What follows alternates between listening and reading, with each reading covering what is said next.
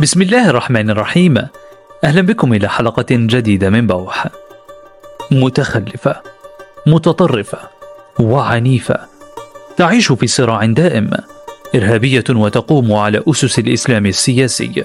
هكذا يصف الإعلام الغربي مجتمعاتنا العربية. وهكذا يروج لصورة ذهنية تحمل مضامين سلبية محددة مسبقا.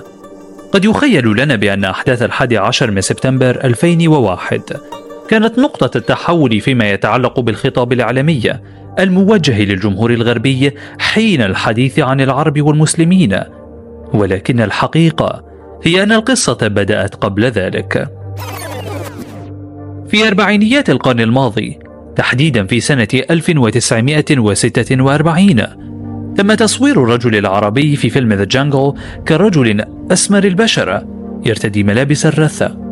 شحب الوجه وملامح الفقر المدقع بادية عليه هذا الدور الذي جسده آنذاك الممثل محمد حسن يختين.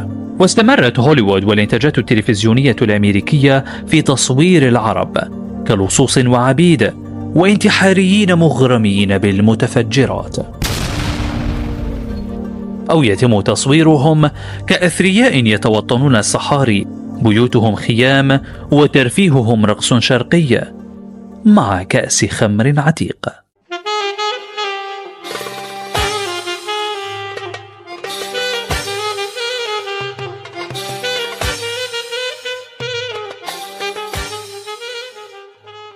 يعني في الحالتين صورتنا مشوهة.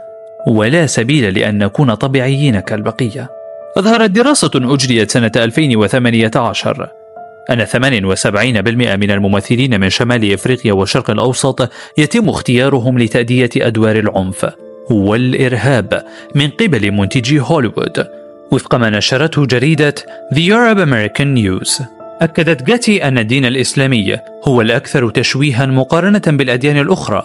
والأكثر تعرضا للإساءة من طرف الإعلام الفرنسي. وفي هذا السياق أمثلة لا تعد ولا تحصى.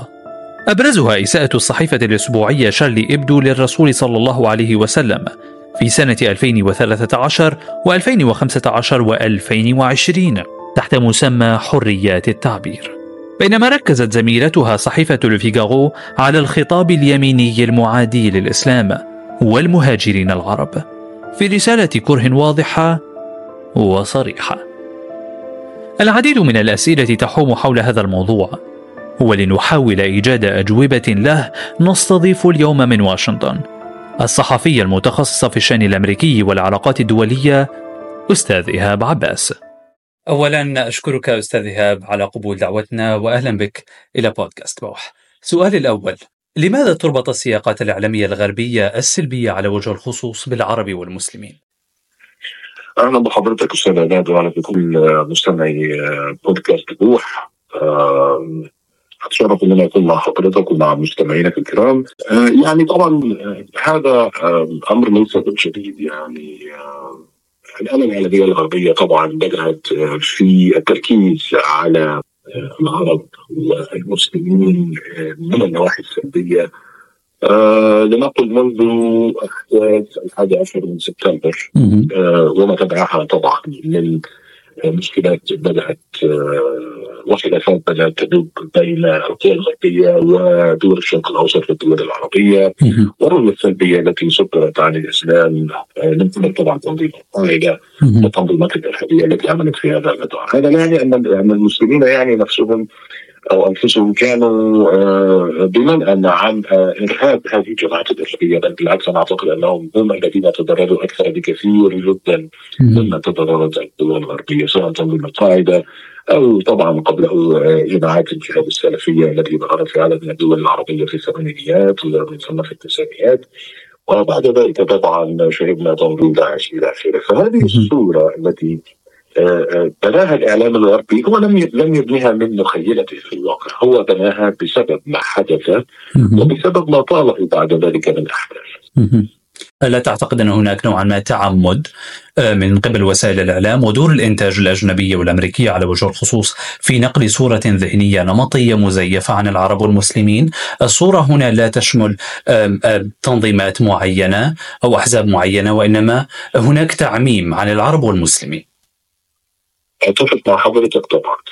للأسف الشديد هذه الصورة تكون موجودة يعني بكثرة أصلا في المنتجات الإعلامية المواد الإعلامية المختلفة والمواد الترفيهيه يعني إذا تحدثنا عن أفلام هوليوود صحيح. سنجد أنها نعم منذ يعني أن بدأت تتحدث عن مجتمعاتنا العربية والإسلامية تنقل دائما الصورة كما قلنا وما زلنا نعيش في الصحراء وفي البادية تماما. ونبيت الخرشيان ونركب الجمال و والخيول إلى آخره. ولو أني أعتقد أن هذه الأمور يعني ممتازة للصحة ولطيفة. للبيئه لكن لكن في نفس التوقيت ليست هذه هي الصورة الحقيقية. السبب في هذا الأمر. أنا يعني في الواقع أعتقد أن الإعلام الغربي هو أصلا مغيب. يعني هو لا نستطيع أن نطلق عليه لفظه إعلام لأن الإعلام تعني أنك تعلن اشخاصا عن أنداء أشخاص آخرين أو أمم أخرى إلى آخره. فإن لم تكن لديك هذه المعرفة بالأمم الأخرى هم أفضل بك أن تصمت. أو تنقل الحقيقة. هم لا ينقلون الحقيقة. هل هذا متعمدا؟ هل هذا بسبب شيء ما؟ هنا ممكن جائز طبعا ان نوع من نظريات المؤامرة وسنجد أن هناك الكثير آه، سيدور في هذا الإطار، لكن هناك بعض وسائل الإعلام آه، لها منطقية وحقيقية في نقل الصورة الحقيقيه عن المجتمعات الغربيه والاسلاميه، وأنا لا اتحدث عن الإعلام الرسمي. ولا حتى أتحدث عن الإعلام الخاص، اتحدث عن ذاك يعرف بإعلام الانفلونسرز أو اعلام المؤثرين صحيح. الذين نعم الذين هم لديهم قنوات إعلامية وأنا أعتبرها إعلامية فعلا لأنها تمارس الإعلام صحيح. في الأخير هي توصل رسالة. صحيح. فاصبح لديهم الأدوات التي كانت تكلف الملايين بتسجيل مثلا وثائقي أو بعض القطط المصورة من دولة ما. أصبحت متوفرة بأقل من 1000 دولار وبأقل من 500 دولار وبأقل من ذلك بكثير. آه مجرد هاتف ذكي لديه كاميرا تصوير آه جيدة ومحتوى مكتوب بالضبط. والانتهاك إلى الدول والتصوير. وشهدنا ونشاهد ذلك اليوم موجود عبر آه يعني آه، وسائط متعددة المواقع ما يسمى بال platforms ال social media مثل يوتيوب سناب شات انستغرام فيسبوك إلى آخره. أصبح هؤلاء الأشخاص العاديون يذهبون بكاميراتهم ويزورون دولا من بينها الدول العربية ينقلون حقيقة ما يحدث. صحيح. وينبهرون بما يشاهدون. فينبهر متابعوهم أيضا بما شاهدوا. فبدأت الصورة نوعا ما تتغير. وبدأ الغرب خاصة الشعوب يعلم انهم مغيبون ومؤدلجون بشكل مقصود. صحيح. تأييد عقولهم عما يحدث في الشرق الأوسط. وهنا في يعني نقطة مهمة سلامات الحرب بين آه، إسرائيل وفصائل المقاومة في قطاع غزة وما تتبعه آه، أو استتبعته هذه الأحداث من متابعة شديدة من العالم.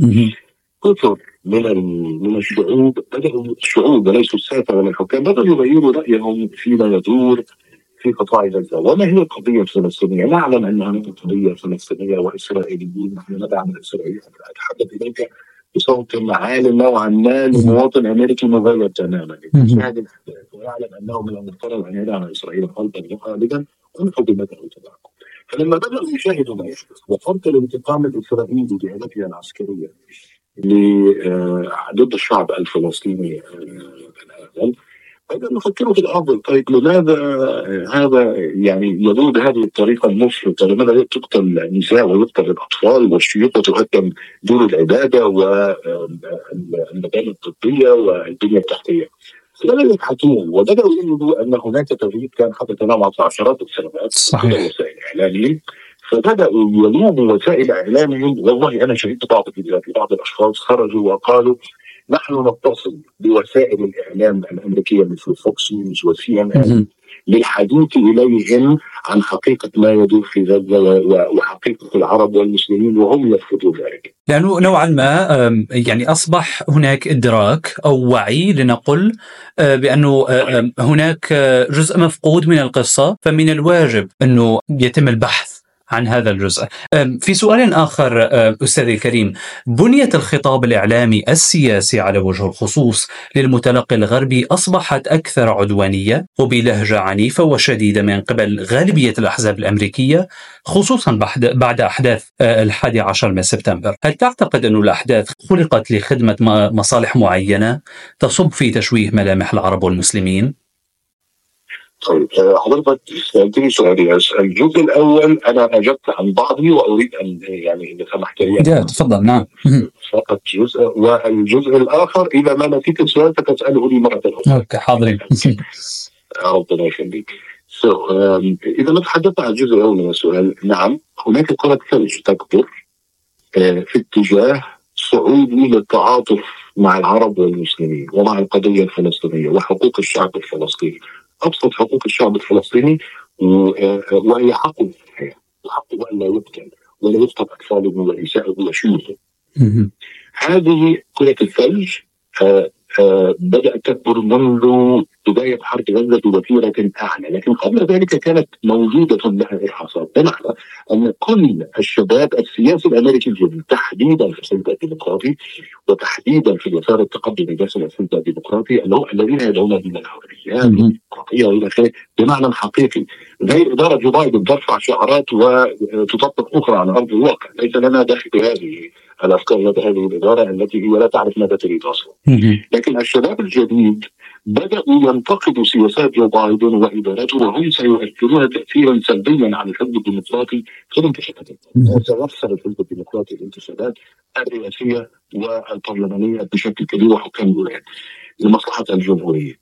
آه هذه الفئة الجديدة من الشباب اليوم إذا لم يكن لها صوت فهي بعد 20 عاما و25 عاما ستكون هي الفئة الحاكمة في الولايات المتحدة وسنشاهد إذا ما استمرت هذه القضية إلى ذلك الحين سنشاهد تغيرا دراماتيكيا في طريقة التعاطي معها. هذه إجابتي على السؤال الأول لحضرتك. السؤال الثاني المتعلق هل الغرب يقصد من خلال تعاطيه الاعلامي أن يصدر هذه الصورة لمصالح معينة ربما ربما ليس لدي طبعا آه، وثائق محددة حتى أستطيع أن أستخدمها فيما أقول ولكن باستخدام ربما إذا ما ملنا نوعا ما من نظريه المؤامرة طبقا لما شاهدناه خلال السنوات ربما الثلاثين الماضيه من الممكن أن نسير في هذا الاتجاه.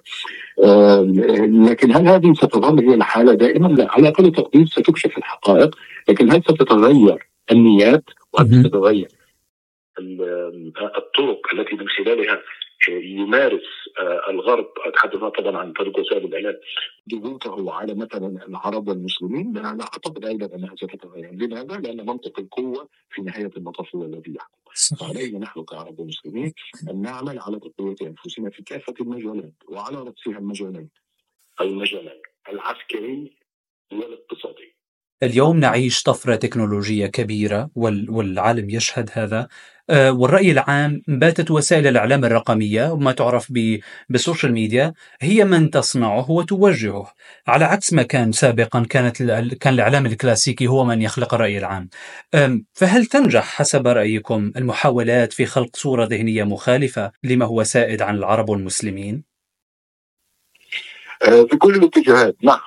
يمكن أن يستخدم في آه، مصلحتنا ويمكن أن يستخدم ضد مصالحنا. يمكن أن نستخدمه نحن آه، لتنوير الآخرين على مستوى العالم.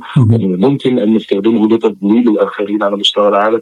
يعني الإعلام وال social media كلها في نهاية المطاف آه، وسائل للتأثير. ما يقلقني ما يقلقني يا أستاذ عماد انني بدأت ألاحظ وليس بالجديد هذا الأمر ربما منذ سنتين أن بسبب انتشار بعض آه، قنوات اليوتيوب وصفحات الفيسبوك المؤثرة والتي أصبح لديها متابعين بالملايين وعشرات الملايين أصبح هناك استغلال لهذه الوسائل لأدمجة أشخاص يعني استخدامها لمصالح معينة شركات مؤسسات إلى آخره. أعتقد أن هذا سيكون امرا خطيرا إذا إذا ما تم تقييد الكلمة حرية الكلمة بشكل يراد منه التوجيه فلا أعتقد أن سيكون هناك يعني حقائق كاملة لأي مواضيع يبحث عنها كل الاشخاص. صحيح. وفي نفس التوقيت هناك طبعا من يستغلون وسائل الإعلام وضعف اطلاع وضعف اطلاع المتابعين لهم على الأخبار والأحداث إلى آخره لتسويق أفكار معينة ليست حقيقيه وهناك يعني حضرتك تعلم أن نحن تحديدا في دولنا في الشرق الأوسط في الدول العربية.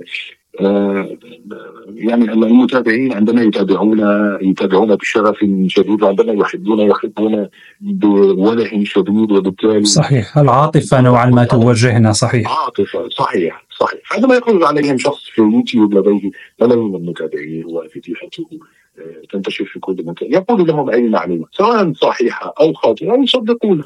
هنا أعتقد أنه لا أريد أن أقول تدخل من الدولة ولكن رقابه للتاكد أن آه، ما يقال يتماشى مع الحقائق. صحيح. والحقائق هذه طبعا آه، أيضا نسبية كل يقدر الحقيقة حسب ليلاها بطبيعة الحال. هذه صحيح فهي أيضا أمور شائكة والتحرك فيها كما هو التحرك على الصراط المستقيم. أشكرك جزيل الشكر على هذه المداخلة أستاذ إيهاب الصحفي المتخصص في الشأن الأمريكي والعلاقات الدولية. كنت معنا من واشنطن. ما يفعله الإعلام الفاسد هو إقناع الناس بأن رجلا أبكم. قال لرجل أصم أن رجلا كفيف شاهد رجلا مشلول يلحق برجل أعرج ليمنع هذا الأخير من شد شعر رجل أصلع. والأعجب من هذا أن الناس تصدق إلى هنا نصل إلى نهاية حلقة اليوم من بودكاست بوحة. تحياتي أنا العماد. دمتم صادقين وسالمين.